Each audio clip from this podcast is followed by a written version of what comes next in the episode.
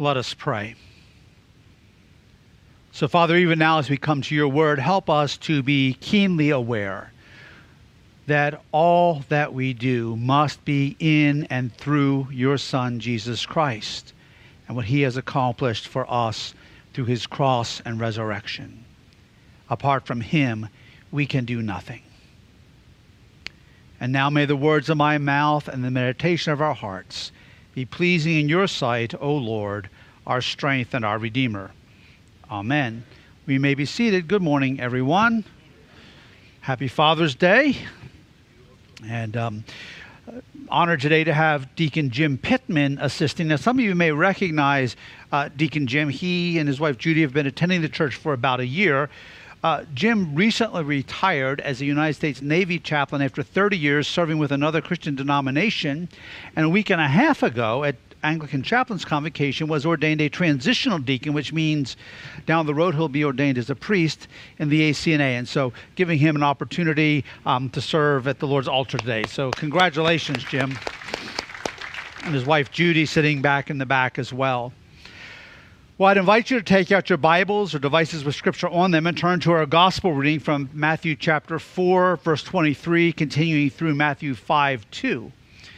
And I'm wrapping up my introduction that I started last Sunday to the series on the Beatitudes, which will take us through the summer. Focusing on the Beatitudes of St. Matthew's Gospel, we'll dive in in earnest after finalizing this introduction today. We'll dive in in earnest um, three Sundays from now. I'm away for the next two Sundays on vacation. Father Jed will be preaching, and he is away at a family reunion today. As I mentioned last week, the focus of the Beatitudes and the Sermon on the Mount is, as New Testament scholar Craig Keener says, an example and a depiction of how kingdom ready people live. Last week we also talked about the idea of the already and the not yet of the kingdom, a, coin, a term or concept coined by New Testament scholar George Eldon Ladd in the 1950s. The idea that, yes, we are already, as God's people, experiencing the blessings and the benefits in growing measure of God's kingdom, and yet we have the not yet because those things will not be known in full measure as a reality until our Lord returns. But the Beatitudes or blessings of Jesus in Matthew's gospel give us a picture of how we live in this time, the church age, in between the ascension of Christ and his return. They give us a picture of how kingdom ready people live. They give us a description and a picture of the ethics of the kingdom of God and they demonstrate how we should live and order our lives as God's people, as citizens first and foremost of Christ's eternal and heavenly kingdom. And to be clear, what is said in the Beatitudes and the entirety of the Sermon on the Mount is not simply futuristic, it is not simply theoretical, it is something that God equips and calls us as His people to live out here and now in this time because they show us the Beatitudes and the teaching of the Sermon on the Mount shows us and instructs us how to live here as outposts of the kingdom of heaven, showing the truth of the gospel to those around us in word and deed. We are called, brothers and sisters, as we talked about last week, to be what I would call kingdom, kingdom cultural. Meaning we reflect the priorities and the values of Christ's eternal kingdom, which is incredibly counterculture to the world in which we live. We are to be different. We are called to be set apart. We are called to be in the world, but not of it. Now, to be clear, as I said last week, some people in the Christian world over the years has, have equated different with being weird or eccentric. That is not what the Lord is talking about here. We need to be different in the way that we are set apart, and our ways of being and our ways of doing are not of this world, but they reflect the heart and the character of God. Last Sunday, I began this two part sermon by giving a background regarding the Sermon on the Mount and the things leading up to it. And we, begin also, we began also looking at Jesus' teaching in the Sermon on the Mount. And we looked at the first of three key points last week. We talked about the components or priorities of Jesus' ministry. And we saw that according to scripture in Matthew 4:23, those priorities are teaching, preaching, and healing. I want to continue today with points 2 and 3. So our second point is this, the compelling character of Jesus' ministry based on verses 24 through 25 of Matthew 4. Verse 24 of chapter 4 of St. Matthew's Gospel gives us a clear indication that the news about Jesus was spreading far beyond the region where he was living. As a matter of fact, we read throughout all Syria. Look at verse 25 with me. And great crowds followed him from Galilee and the Decapolis, and from Jerusalem and Judea, and from beyond the Jordan. News about Jesus was spreading quickly far beyond his local region, far beyond Galilee, which was his base of ministry for most of his earthly ministry until about the last six months or so when he moved toward Jerusalem to be crucified. News of his teaching, his preaching, and his demonstrations of the reality and truth of his message were becoming well known and they were being heard not just by Jews, but by Gentiles too. When you look at this list of regions that people were coming from, it's clear that this was expanding to the Gentiles. It's important, as I've just noted, to see that Jesus stays in Galilee at this point, and yet still news of him spread. People came to check this guy out. They were compelled, they were drawn in for a variety of reasons and motives, but the reality is this people are looking for hope. People were looking for hope then, and people are looking for hope now. And as believers, we should be looking to grow. We should be hungering and thirsting for more of God. People are looking for that which is real Do you know that? People are looking for that which is real, that which is genuine. At the end of the Sermon on the Mount, the concluding verses in Matthew 7 28 through 29 tell us this. And when Jesus had finished these sayings, the crowds were astonished at his teaching, for he was teaching them as one who had authority and not as their scribes, as one who had authority. Jesus drew people to himself then. Jesus is still drawing people to himself. And he does it through us, through his church, in the power of the Holy Spirit. He does this, brothers and sisters, when by God's grace and power we live out the reality of Christ's kingdom. The world does indeed need to see us as different than that which is around us. We must live and order our lives in such a way that we are that salt and light in this world that God calls us and commands us to be. And the fact is this the more we accurately, accurately reflect Jesus, the more people will be drawn to him through us and the life of God in us. We cannot miss this fact. We can't miss it. The more Christ like we become, the more kingdom culture centered we become, the more people will be drawn to Jesus through our lives. The fact is that even in our skewed and messed up world, people can tell the difference between that which is real and that which is false when they encounter that which is real and true and genuine and of the Lord. I know many of you have heard this illustration, but how do they train bank tellers to tell the difference between real and counterfeit money? They don't give them counterfeit. They have them handle real money over and over and over. They look at it so they can understand the, the minute details of what that money looks like, and they know what real money feels like. Or I think of ice cream. Now, I, um, I've backed way off in recent years, but I am a connoisseur of ice cream. As, uh, as my pastor years ago at Trinity Assembly of God up in Baltimore used to say of himself, he said he had an ice cream stronghold.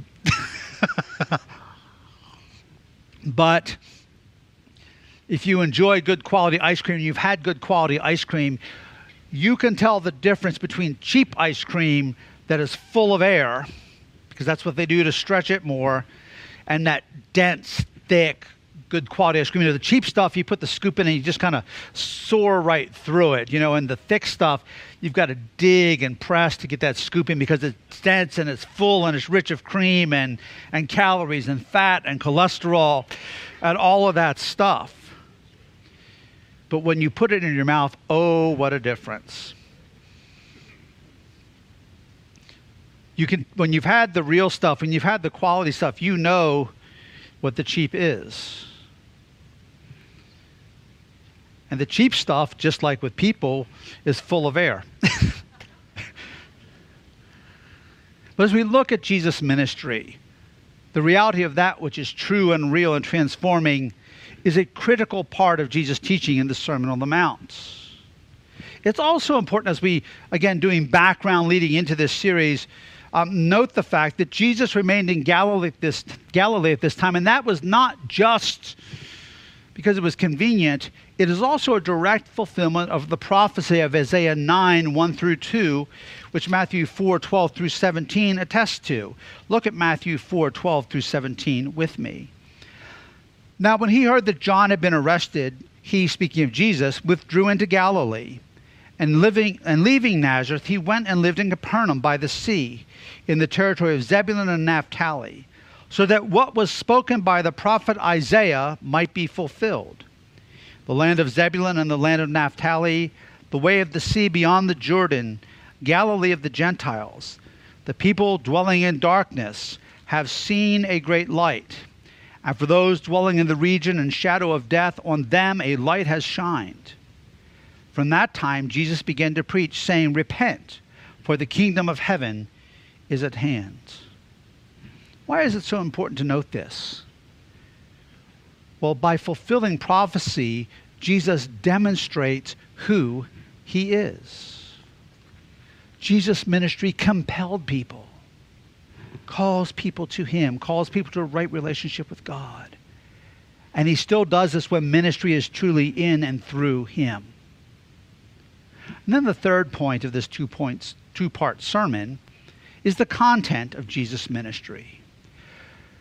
The teaching on the Sermon on the Mount, as I've already mentioned, was primarily for Jesus' disciples, for his followers. We see this in Matthew 5 1 through 2, which I'll read again. I read it last week. Seeing the crowds, he went up on the mountain, and when he sat down, his disciples came to him. And he opened his mouth and taught them. The crowds were not yet followers, but neither were the opponents. They fall somewhere in between. So Jesus goes up on the mountainside. His disciples come to him, and we can picture it sitting down around him. But the crowds are on the periphery, and they hear all that Jesus is saying here as well. But Jesus goes up onto the mountainside specifically to teach. And it's important to note that he sat down. This was a sign or mark of a rabbi or teacher in that day. It was the custom that a teacher or a rabbi sat down. It's also significant that Jesus gives this teaching on a mountain because mountains in Scripture symbolize the revelation of God. It's reminiscent of Moses on Mount Sinai, of the Transfiguration, also of the Mount of Olives, where our Lord went to pray on the night that he was betrayed, but also where our Lord ascended back to the Father. It was the last place his foot physically touched the earth, and it will be the first place that his foot physically touches the earth upon his return a revelation of who he is as the Lord of glory. In Matthew's gospel, we already know by the beginning of chapter 5 that Jesus is indeed the Messiah, that he is the fulfiller of prophecy, the one through whom the Spirit of God is given, that he is the healer. We know this because of fulfilled prophecies.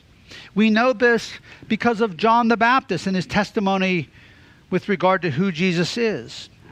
We know this because of the words of God the Father and the descent of the Holy Spirit when Jesus was baptized in the river Jordan by John. And we know this even by the words of Satan when Jesus was tempted in the wilderness.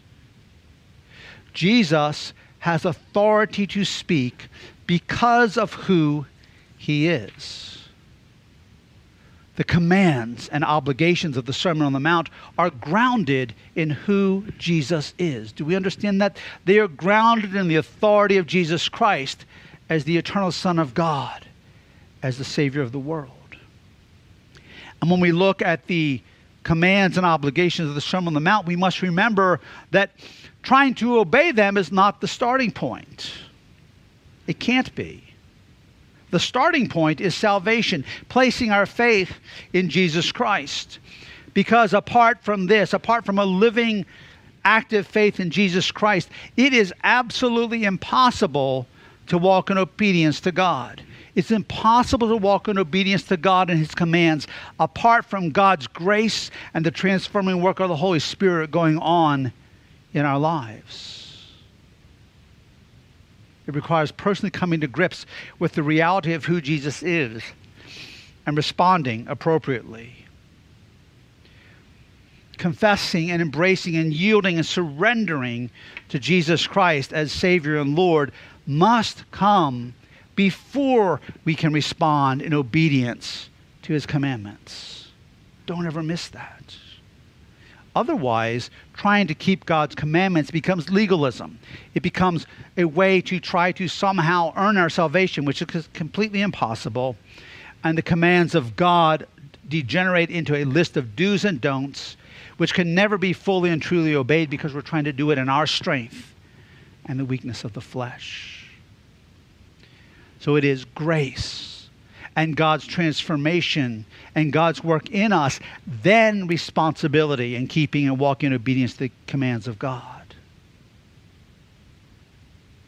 Yes, we are called to and we must live and demonstrate the reality of Christ's kingdom. But remember, it is not about us. It is not by us. It is not about what we can do.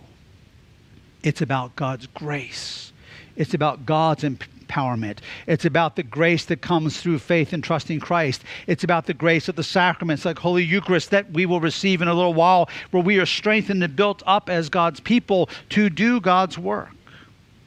It's about the power of God, the Holy Spirit, living and dwelling in, in our lives and filling us.